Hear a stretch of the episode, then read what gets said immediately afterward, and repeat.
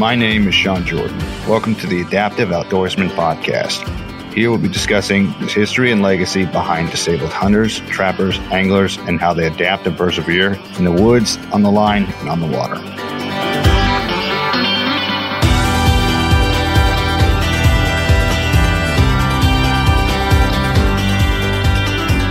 Welcome everyone to the podcast. I'd like to introduce our guest tonight, Eric Allen, born with spinal bifida and just born, raised, and growing up having to deal with those issues, but trying to go out and teach people how to go and be inspired.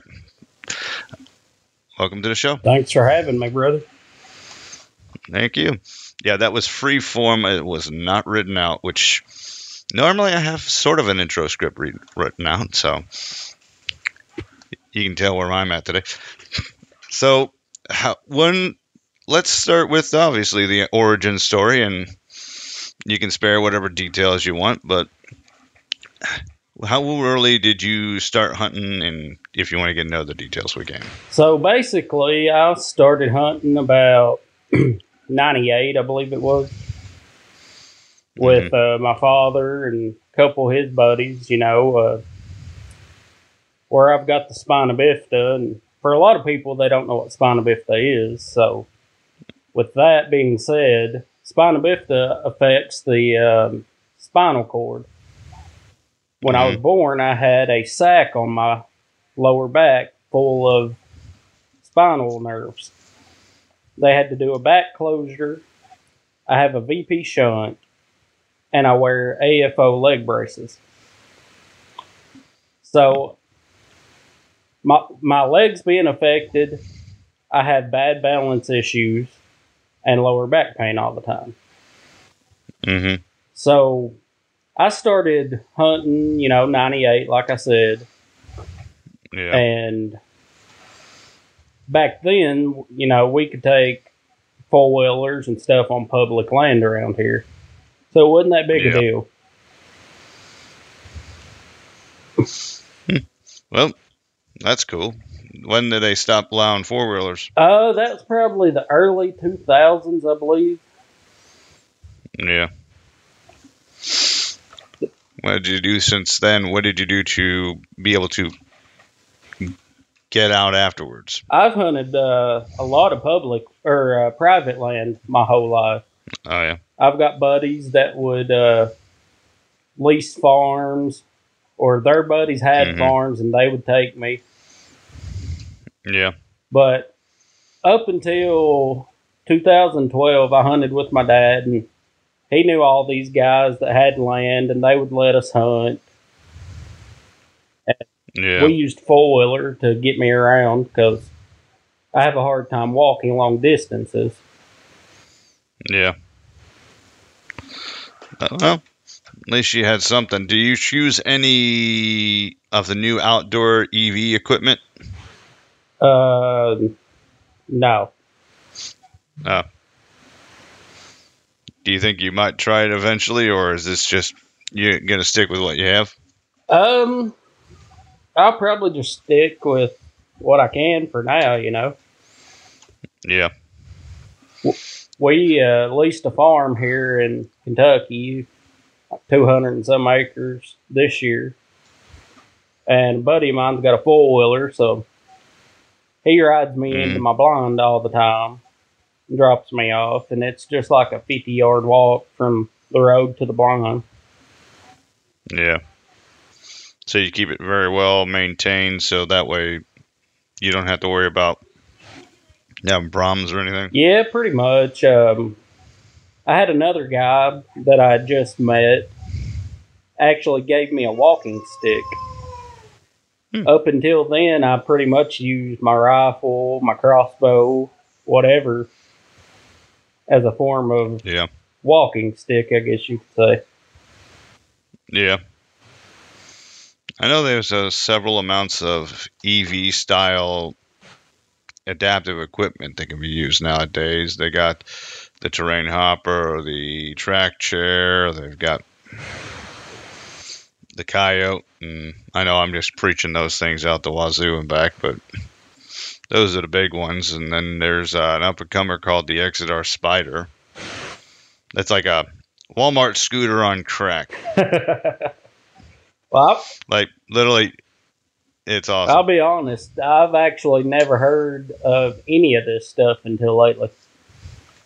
Yeah, yeah, I know it's kind of different hearing about the stuff and knowing that it's out there and how social media has helped grow that connection that people have developed for it.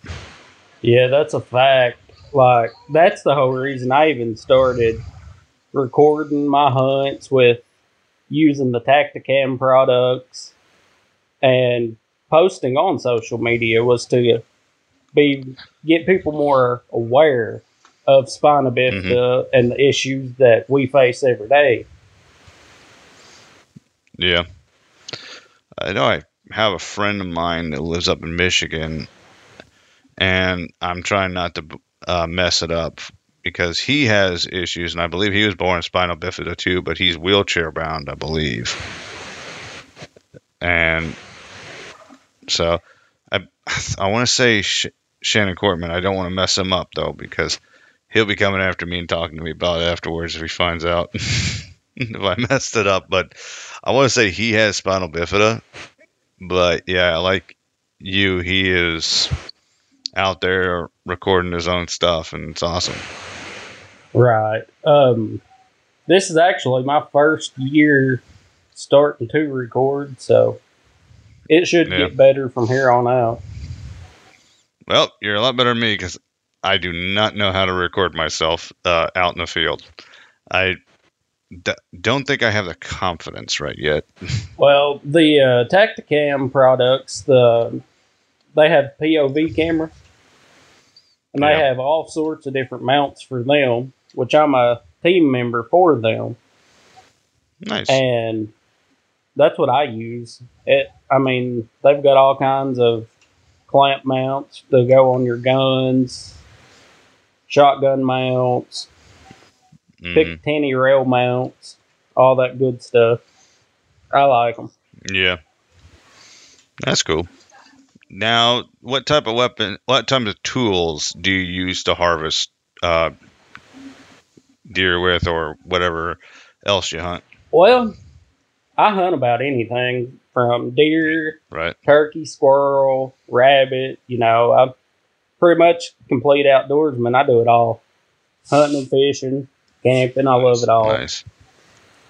But uh, for deer, I've got a Barnett crossbow with crank cocker, and I've got a Marlin 3030 rifle lever or uh, yeah lever action that I've had.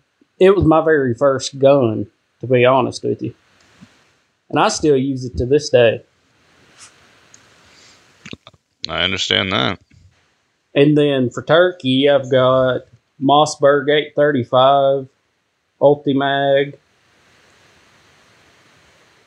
And uh, I've actually got my daddy's Mossberg 500 which was the first gun that my mama had ever bought him that I used for Sweet. squirrel and rabbit. I use for squirrel and rabbit, and I know this is a little weird. 1022 Ruger. Sweet. No scope. You gotta be a good shot I'm to do that, bro. Uh, it helps that I changed out the stock. Right it's got a stock with a ch- shoulder rest on, or the chin, chin, a cheek rest, excuse me. So that way I can get real well in those iron sights and boom. But yeah, I have a Benelli Supernova, so. And I got a couple muzzle loaders. Yeah, I've got a couple muzzle loaders myself, but I've not used them in probably 13 years. Yeah. My father in law, he stopped hunting due to health issues and gave me the muzzle loaders, and then I bought another one. Well, see, uh, like I said in the beginning, I hunted with my dad my whole life. And then 2012, my family was involved in a tornado that had actually killed both my parents. I broke uh, six ribs, broke my nose right here, Mhm. um, and my right eye's fake. Hmm. So I'm actually right hand dominant. And because of this, because of losing my right eye, I had to learn to Yeah. shoot left handed all over again. No kidding. I know my father-in-law. He's left eye dominant, but he's right-handed, so he had to set everything up so he just look into it with his left eye. I've actually got a younger alright. cousin who's just like that. Wow. Yeah, it's amazing the skills you acquire when you have you're faced with a few more challenges that life likes to provide. Oh, that's for sure. Mhm. My biggest problem, you know, is my back issues, my leg issues, and balance. Yeah. Now, do you use any bracing for your back to help out? No, the only thing that I use is a AFO leg braces.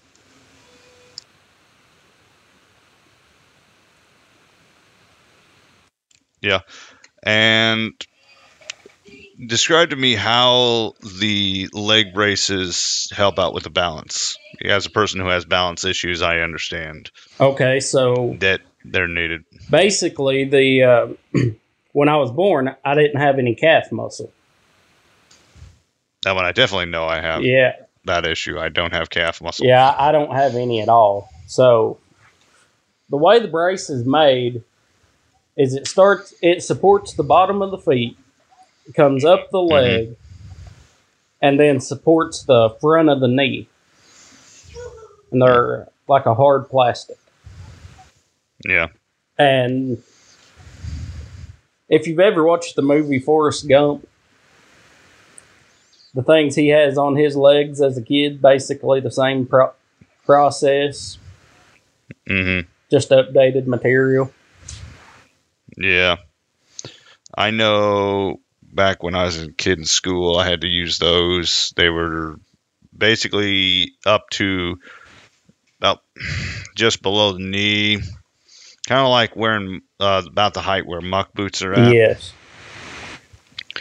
And I know a guy who lives out in Arizona, uh, not Arizona, lives in Vegas, I believe, and he's got a set of those for him because he was born with club feet, and those are specifically designed for running and everything because they can take the shock from, you know, the impact and allows for continuous movement. Right.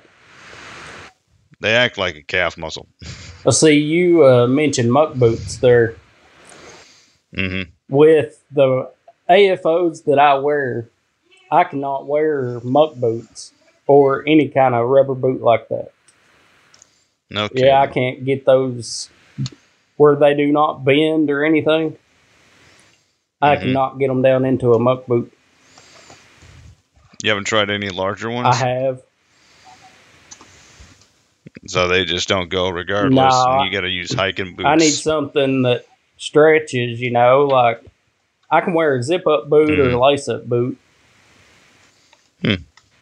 Well, they got some zip up muck boots these days, don't they? Not that I know of. I mean, Hmm. I've not looked at them in a long time. Yeah, I know. I was uh, recently talking with the Okayest Hunter podcast guys, and they were talking about how they have some mucks that are zip up on the side. I might have to look into that. So, yeah. I also, like I said, it's been a little bit, but I want to look into that too myself. Yeah, I'd like to find me a pair of uh, waders that I could actually get into to hmm go out trout fishing in some of the streams that we have here in Kentucky. Now I know there's a style of wader that actually wraps around the foot itself. It's sort of like a small one. Yes. and so it's basically wraps around your leg and then you put that inside of a sort of like your boots actually inside that waterproof. I believe. I could be wrong. Yeah, they actually do make something like that, but they don't actually make a waterproof boot that I can get my brace down into. Yep. And you need the brace to do something like that. I have to have the brace to be able to walk from here to Yep. the end of my living room or something, you know? Mm-hmm. That's understandable. Well, I would recommend renting out a coyote, man. Uh, buddy mine down in Texas, he's uh, quadriplegic, and he has rent out the coyote outright. Well, actually, there's both of all. I think two of the three I mentioned before, the coyote and the terrain hopper. They can go. Their tires can be submerged in water, man, and you sit out there and we'll wade in the river like that and fly fish all day long. Yeah, I've actually thought about getting, trying to get into something like that, but Yeah. I've never just took the time to do the research. Well, I know there's a a lot of places that offer them, or they can help out with financing, or talk with uh, nonprofits to get some help or whatnot. And yeah, man.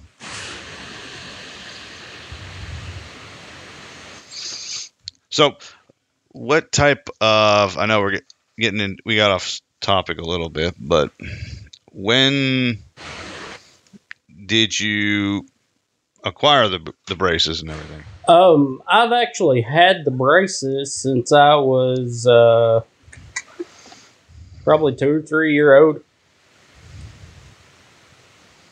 Yeah, Um, obviously not the same pair. no, uh, no, they uh, about every three or four years I have to go get a new pair made. Yeah. But um, actually, they when my mom was pregnant and she found out that I had spina bifida, they actually told them that I would most likely be wheelchair bound, yeah. and they would do exercises with me and to build, I guess, to build my muscles up. And when I was about two year old, I actually learned to walk due to basketball, of all things. Yeah. I learned how to walk because of my siblings.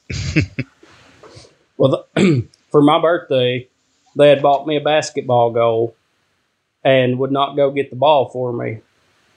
They would, Uh, you had to go get it yourself. yeah, they would stand me up, make me go get it myself. So that's how I learned to walk.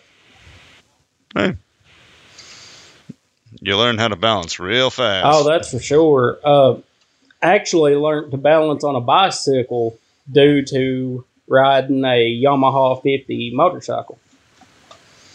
nice. Well, that's cool. So, as of right now, I want to s- switch over to what's your most memorable time in the outdoors? What comes to mind for something that's awe-inspiringly fun? Um, my most memorable memorable would probably be the first buck I ever killed. Which, if you're looking on the video, you can see that right there. Uh, yeah, he's showing me a set of antlers that he has put on his wall. That first buck. What is that? About a six pointer? That's an eight. Um, Eight. Nice. Yeah, uh, I was actually hunting out of a ladder stand, and my dad was about 30 yards behind me, I believe it was. And Yeah. that buck come over the hill into a thicket. I turned around and got my dad's attention. He come over there and asked me what it was. I said, "There's a buck went down there in that thicket down there." He said, "Well, get your gun ready." He said, "I'm gonna go run him out to you." So he starts over that hill into that thicket himself, and there's a buck come running out. And I hit the trigger on that old 30-30 of mine, you know, and Mhm. they uh, didn't take the safety off. Ooh. Yeah, so all you hear is a click from the hammer knock going And hmm lucky for me, the buck that's on the wall here stopped dead still between two trees. Ah, the perfect line sh- sight. Yeah, so I pulled the hammer back on that 30 30 again, took the safety off this time. And I fired on him. He ran probably 60 yards back up the hill and fell. My dad comes walking Yeah. over through there. He said, "Ma- Man, did you get him? I said, Yeah, he's laying up here. He starts over through there to where I tell him it is. I probably wasn't 12, 13 year old at this point. hmm And uh, he says, I don't see no blood. Are you sure you got him? I turned around looked at him. I said, He's sit- he's laying right there. I'm looking at him. Hmm So that's probably one of my most memorable hunts is the first buck I ever killed. Yeah. How many years ago do you think that was? Oh Lord, I'm 33. Uh, so about 20 year ago. So- That's a fun one. Yeah, and then uh, we were uh, back before I lost the eye. We were hunting fields down here in Kentucky, and uh, hmm my balance issue came into effect on this one. We uh, were sitting. Uh, I was sitting in a blind, kind of on a hillside, in a one of them little fold up chairs. I had a doe probably 20, 30 yards in front of me. Yeah. And I I got up, I moved around, and I got on my knee, and I had one knee sitting on that little uh, blind chair I had.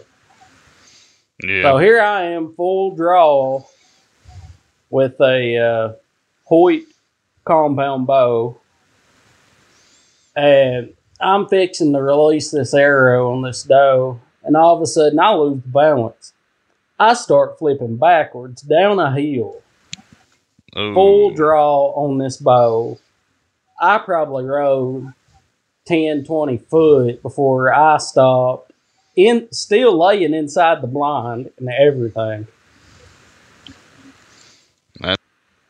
That's that's got to be crazy. The funny thing about it's when I finally came to a stop, I was still full draw on this bow. I was Still full yeah, I was still holding draw, full draw, spinning down a hill. rolling down backwards down a hill. That is different. Yeah, my dad was probably a hundred yards behind me in a ladder stand, open field, and he never seen none of it. Jeez. Yeah, You you still managed to get the doe? no, she ran off. Well, at least you didn't get too terribly injured, did you? No, I not a bit. Uh, you know, being with bad balance and stuff, you know, there's chances I will get injured, Mhm. but I've been lucky so far. Like, I'll be walk, Yeah. walking down through the woods and start down a hill, and it'll be slick, and I'll just fall out of nowhere.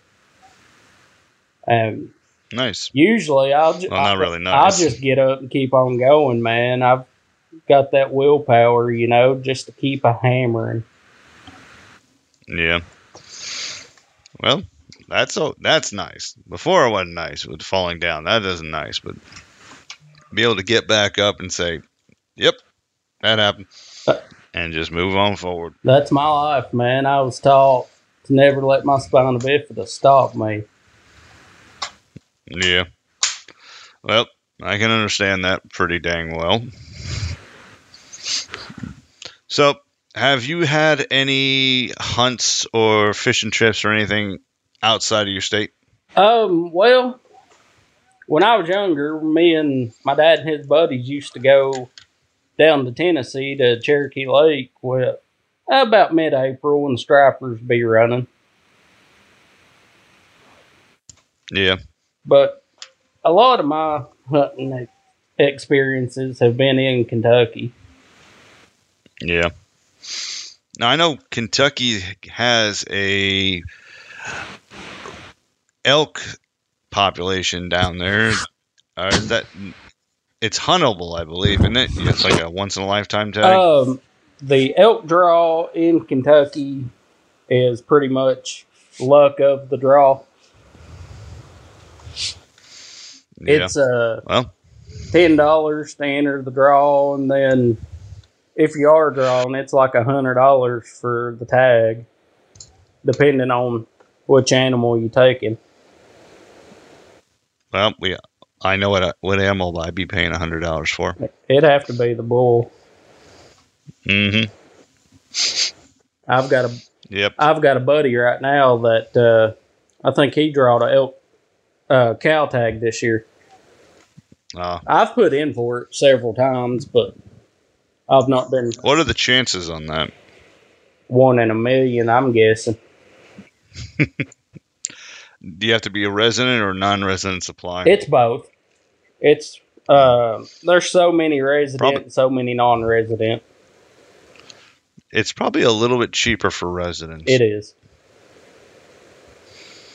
Yeah, I know I was doing the conversion rate for not the conversion rate, comparing price tags for bundle packs for Indiana's um, deer season, and wow, it's like a two to three hundred dollar addition.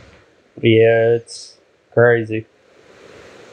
Well, somebody wants to come out to your state, they're paying more. That's a fact. I had plans Right. on going to uh, Mississippi to do a wild boar hunt with a young lady I'd met down there, and that kind of fell through for now. So At least you got plans for it. yeah, Any big game hunting out west or anything? um, I've had chances, you know, to go, but it costs so much to do anything like that. Yeah. You try with any of the uh, disabled uh, nonprofits, the dis- the nonprofits. Actually, I don't know a whole lot of them. Being disabled myself, you'd think I'd know about all these, but I don't. Uh, I can uh, say either you're finding out about them real fast, or you never even heard of them because you didn't think to look for them, which some people do, and other like I didn't hear about them till I started doing the outdoor media section that I'm in. I didn't even realize they were part of it. I just hunted with what I had, like you. Yeah, that's pretty much it, man. I I was Mhm. raised, you know, to use what you got and go on. You know, Mm-hmm. that's the best I can If do, you- Yeah. If you can't do it yourself, oh well. pretty much. Um, there is a comp or a nonprofit in Texas that I do know about. Um, Disabled Outdoorsman USA. Mm-hmm. I have heard of them and actually talked with Wes Jenkins, I believe's his name, that owns it. Yep. You think he gonna help you out? I have no no clue. It's been several years since I've talked to them. No. I know I've uh, talked to several individuals who worked or been with Disabled Outdoorsman USA, and they got nothing but kind praise for Wes. So Yeah, he he definitely seemed like a good good guy. yeah. So what's the uh, hunting temperatures at like for your state right now? Uh, right now, I believe we're in uh, in the sixties. Um, most Dang. most of my uh, trail camera pictures that I'm getting uh, is, you know, nighttime noctur- nocturnal bucks. I'm getting a couple. Better than what I'm getting. I'm getting a couple morning pictures of doe, uh, a couple Mhm. evening pictures, but it seems like every time we go to hunt, they never show up. I've actually got a decent little 10 pointer on camera right now, That's and good. we believe he's got two kickers on his left side. We're not real sure from the pictures. Wow. Yeah, I think I'm looking uh, at one of them right now on your Instagram Yes, sir. from like two days ago. Yeah, that that's actually him. He uh, is new to the camera, so I I like the rack. It's a high and tight. He's got a nice crown on him. Yeah, he's definitely going to be the target buck for the area. Yeah. How do you how old do you think he is? Um, from looking at him, I'd say he's probably two to three. Well, that's a good age, some good meat on him. That's for sure. I'd say he's at least 75 pounds of meat. Yeah, I figure about in there. Um, we've also got, Right. got a six pointer. I don't know if you've seen him. He's, I call him Big Ugly because he's the biggest deer of the bunch. But he's only got uh, Three points. three points on one side, two points, and a brow tine on the other. Yeah. He's a That's a he's a wild looking deer, man. Yeah, I had one of those last year. I was uh, looking at. And then we got a decent eight pointer on camera. And that that's another thing for me this year. I started using the Tacticam uh, Reveal Gen 2 uh, cell cameras. They make it a lot easier on me for not having to get into the woods and check SD cards all the Mhm. time.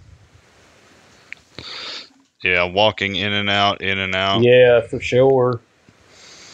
Now, do you use a solar cell with yours? The what? A solar panel? No, actually, I'm hunting hardwood, so the solar panel wouldn't get enough sunlight for mine. But I am using the uh, Tacticam lithium rechargeables.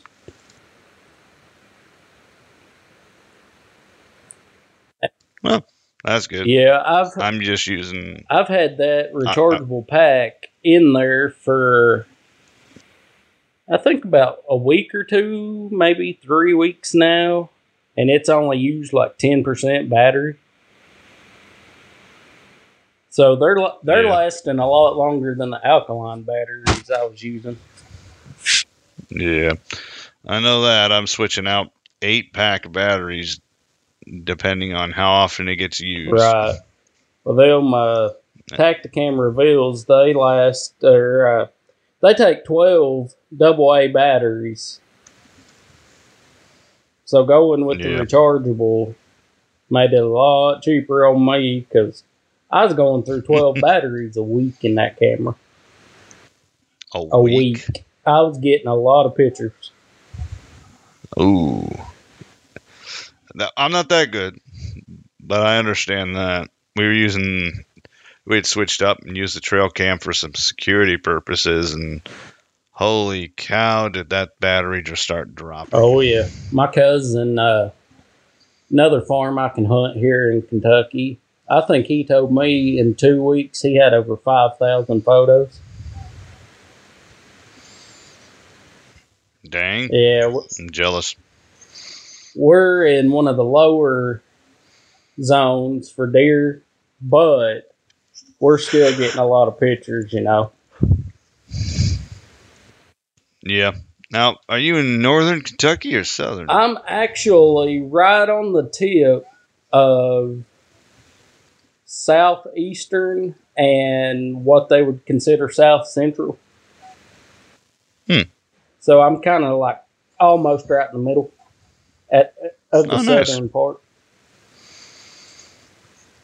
so you're closer to Tennessee then. Uh, I can be in Jellico, Tennessee, in about thirty minutes. Uh, definitely not anywhere near Louisville. Uh, I stay away from Louisville, man. I went through traffic on- one time, uh, way back in I think 2012. That was a nightmare. Oh yes. And now I got a buddy of mine that goes there, well, every so often, and yeah, he's like, "Yeah, I'm used to it." Yeah. Um, there's a lot of traffic up around Lexington and Louisville here, so I try to stay out of them and stay down here in the smaller towns. Yeah. So, any exciting hunts for upcoming? Well, let me rephrase that. What do you see in terms of big game hunting outside of your state within the next five, ten years? Man, if I can get to where I can afford it, I would love to go. Well, my number one thing, and which this ain't big game, is I want to go to Florida, Texas, and up around the Northwest. I want to complete the, Yeah. uh, Kentucky or the Turkey Grand Slam. I want the Osceola, the Merriam, the Rio. Yeah. Then, you know, later on, if it permits, the Gould's Turkey also. in Gould's Turkey, which where is I'm having issues thinking about it today. Where are those? I think those are around uh, New Mexico, Arizona area.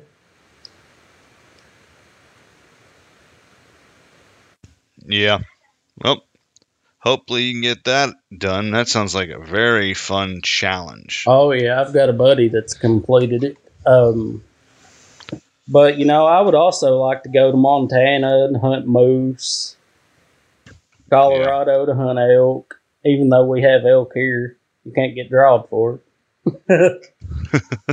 um, Yeah, you got to pay for a tag out there. Another thing that I'm going to try to hunt this year is black bear. We have a good population of black bear in Kentucky. We do not. It's kind of hilarious how Michigan, Illinois, I believe Ohio, and Kentucky all have black bear. But Indiana doesn't.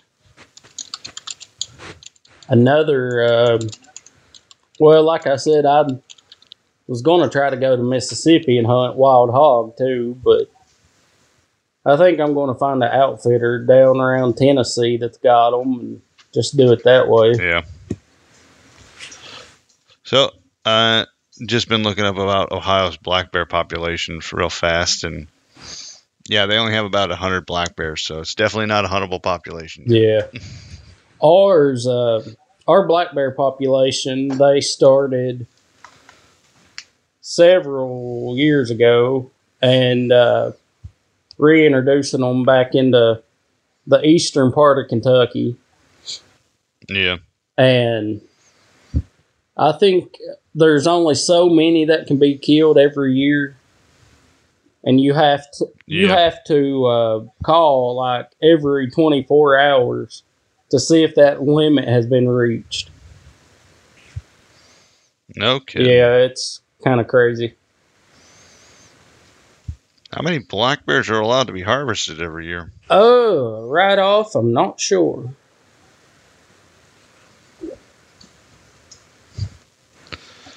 I know Now, is it? I know they have a weight limit. Uh, you can't kill one under 75 pounds. Yeah, I'm guessing that's a and cub. usually, yeah, or just a yearling. yeah. That probably isn't isn't big enough to be worth anything. I know a lot of people overshoot their bears. Yeah, that's for sure. They're like, oh, he was a 300 pounder, 175 pounds later. A lot of people do that with scoring deer too. Yeah, you think he's a giant, and then reality is not so much. Last year, I was hunting on uh, private property out here in in my uh, county, and uh, actually killed one that you know I figured go one thirties, one forties. People I've talked to saying it's maybe 120, 130 at best. I'm still waiting on him to come back from the taxidermist. You get a lot of meat off him. I did. Um, actually, I've got a buddy up the road that split me on processing it. And so we split the meat, but he paid to have it all processed. I ended up with uh, more summer sausage and jerky than I could eat. Well, that was a good gift. Yeah, I mean, I I think I've still got two or three rolls from him in the freezer, and then uh, gosh, I probably had twenty or thirty packs of burger on top of uh, eight or nine pound of jerky. After Did you try and? Oh, sorry. Did you try and get any of the fat rendered out for bear fat? no, Okay. I've never actually killed any bear. This will be my first year Ah. hunting bear. Nice. So your buddy really did give you a nice big bear for a gift. Do what? Yeah. We're talking deer.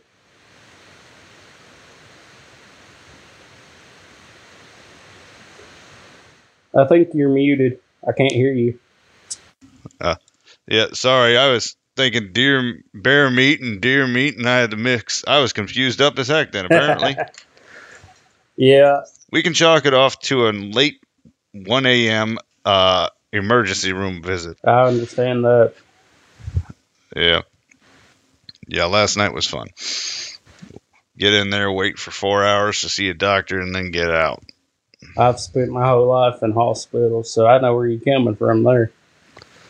ER visits and then leave, and you only see them one time, and they don't do jack. Yeah, that's for sure. I deal with a lot of uh, bowel and bladder issues due to the spina bifida. Yeah. So I'm in and out of hospitals all the time. Now, they do anything surgical to try and fix that or not? Um, they have like uh, when I was 13, they um, enlarged my bladder using a piece of my bowel, Ooh. and then they done what they call the ACE procedure to help with the bowel issues. And basically, what it was, they took my appendix and hooked it into my bowel and into Mhm. the back of my belly button. And I would take like a little small tube and stick in there and flush water through it to uh, Mhm. clean the bowel out. Wow. But due to the tornado in 2012, it ripped up some of my intestines. Ooh. So they had to go in, take all that back out. I've still got the enlarged bladder, but the ACE procedure's all gone. So I don't really have a whole lot of They- help with the uh, bowel anymore. They'd have to do that. They'd have to do that again, pretty much. Have another surgery. Well, actually, I've talked to the doctor that done it, and he said there's been too much bowel taken out that they can't redo any of it. Ooh. Yeah. So it's pretty much just deal with it and go from there. Yeah, pretty much go on about life. Now, does that affect your hunting at all? It does a lot. Um, actually, back in uh, spring turkey season, we were on our second trip out and probably wasn't there 20, 30 minutes. I called my buddy and was like, hey, you got to take me back to the house. My stomach is rolling. I've got to go. Ooh. Yeah. So he comes out Well. and takes me back to the house and ends up going back to the woods with our other two buddies. Yeah. And then comes and gets you later on afterwards, or No, actually, I stayed at the house until the next hunting trip. yeah. Well, now, how often does you you're saying that? How long do does your time out in the woods last on average? Oh, usually I can hunt six o'clock in the morning till dark. But if I'm having issues out of the bow and stuff, I usually won't even hit the woods. Yeah. So pretty much a issue happening and flaring up is just random at best, and usually just hunt the woods regardless. Huh? Yeah, I've I do what I can with it. You know, you got to make the best out of life. Yeah, that's understandable. And uh, like since my dad's been gone, I've hunted with family pretty much Mm-hmm. for the last 11 years. And I'm hunting with two of my buddies this year. Well, three of my buddies actually, which I Mhm. grew up around two of them. And the other one, me and him hang out every day. That's good. So they pretty much know my situation and it don't bother none of them. yeah, They understand what They comes underst- with it. yeah. Now, after the uh, tornado, how long did it take you to get back out in the woods? Oh, let's see. The tornado happened March 2nd, 2012.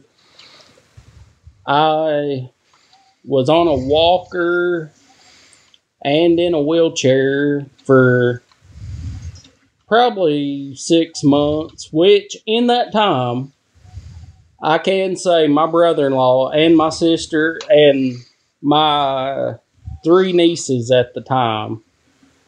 I've got more nieces and nephews now, but they actually took me um, to the lake out here and we went fishing in a wheelchair.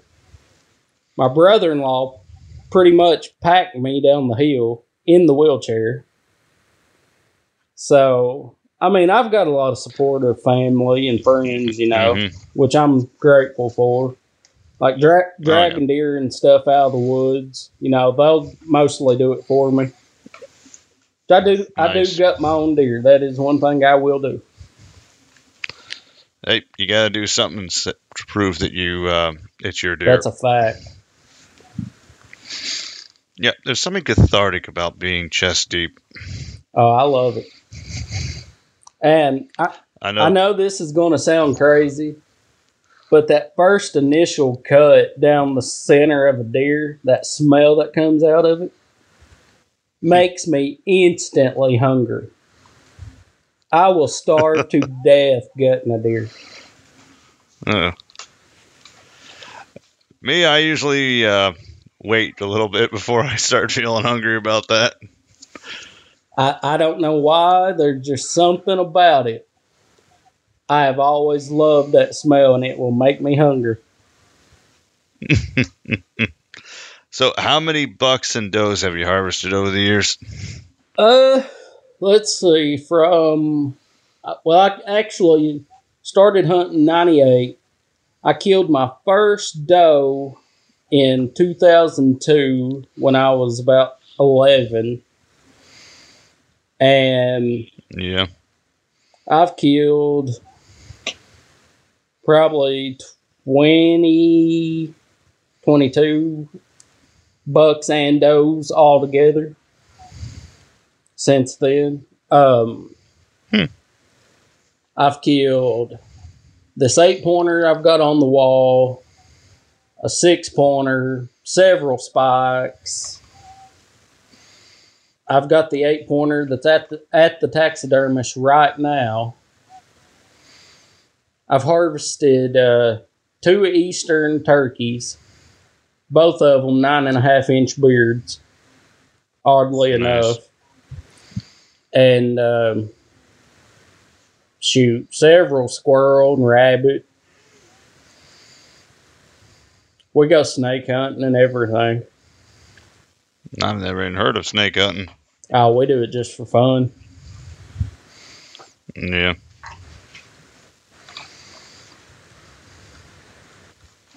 Well, that's well. At least you have something to do for fun out here. I mean, usually, are you hunting for snakes? The poison, the venomous ones, or non-venomous? Uh, usually the venomous ones, but we'll shoot them all. We don't like snakes around here. Yeah, I think I got one to target my chicken coop. Man, I had one.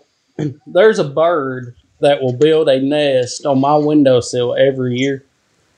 I had a snake crawling down the window of my house like three years ago, and I had to go kill it. Yeah. Well, at least you know you're uh, getting the population down. Yeah, that's for sure.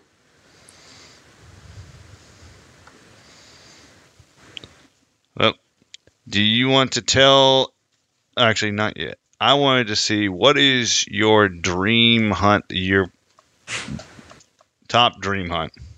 Oh Lord, uh, I've got several. I like. I'd love to go hunt moose, Mhm. uh, elk, mountain lion, bear. I want to do it all, man. Which one do you want to think that you have the possibility going for within the next five years? If I Save up your money. if I could save up Magical- the money for it, I would probably go finish the Grand Slam for turkey. Mm. That's because it's the cheapest. So uh, let's go with money's not an option. The thing that you want to do. Money's not an option. The thing I'd want to do. What what game at species would you want to do? You only got one tag to play with. As crazy as it sounds, I'd like to go Montana moose hunting. No Alaska moose hunt. No. I, I can drive to uh, to Montana. I can't drive to Alaska. Oh, that's what they got the charter planes for. I don't fly. I done enough Oh. of that in the tornado. Uh, it's falling with style, Right.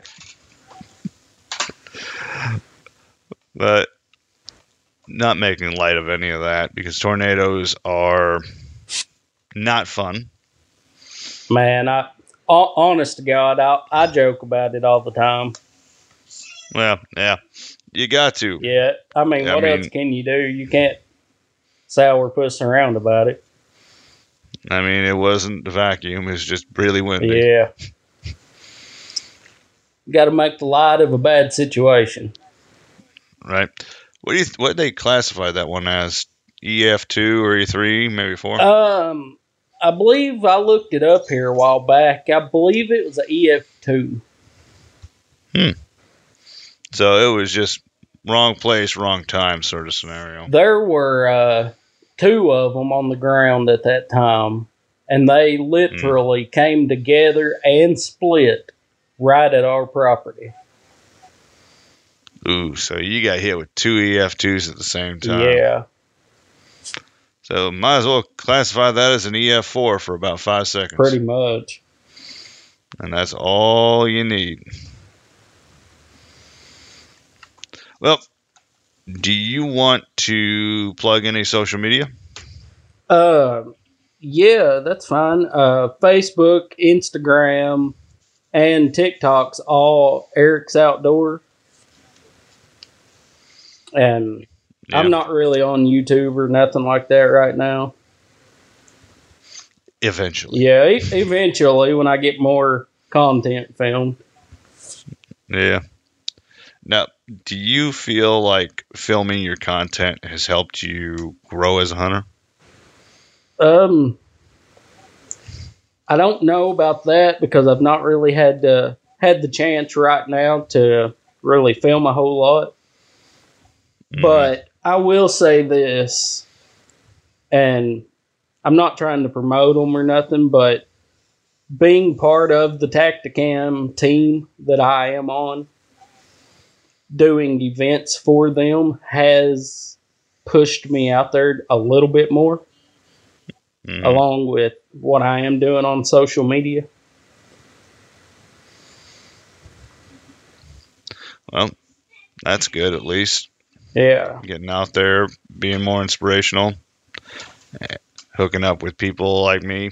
Yeah, that that's really my biggest thing, man. I don't want to be, you know, I don't want to be like these girls out here, Macy Watkins or uh, what's the other one I watch all the time? Uh, Maggie Williams, Hannah Barron. You know, all these people getting famous doing this stuff. I'm not looking to do that Yeah.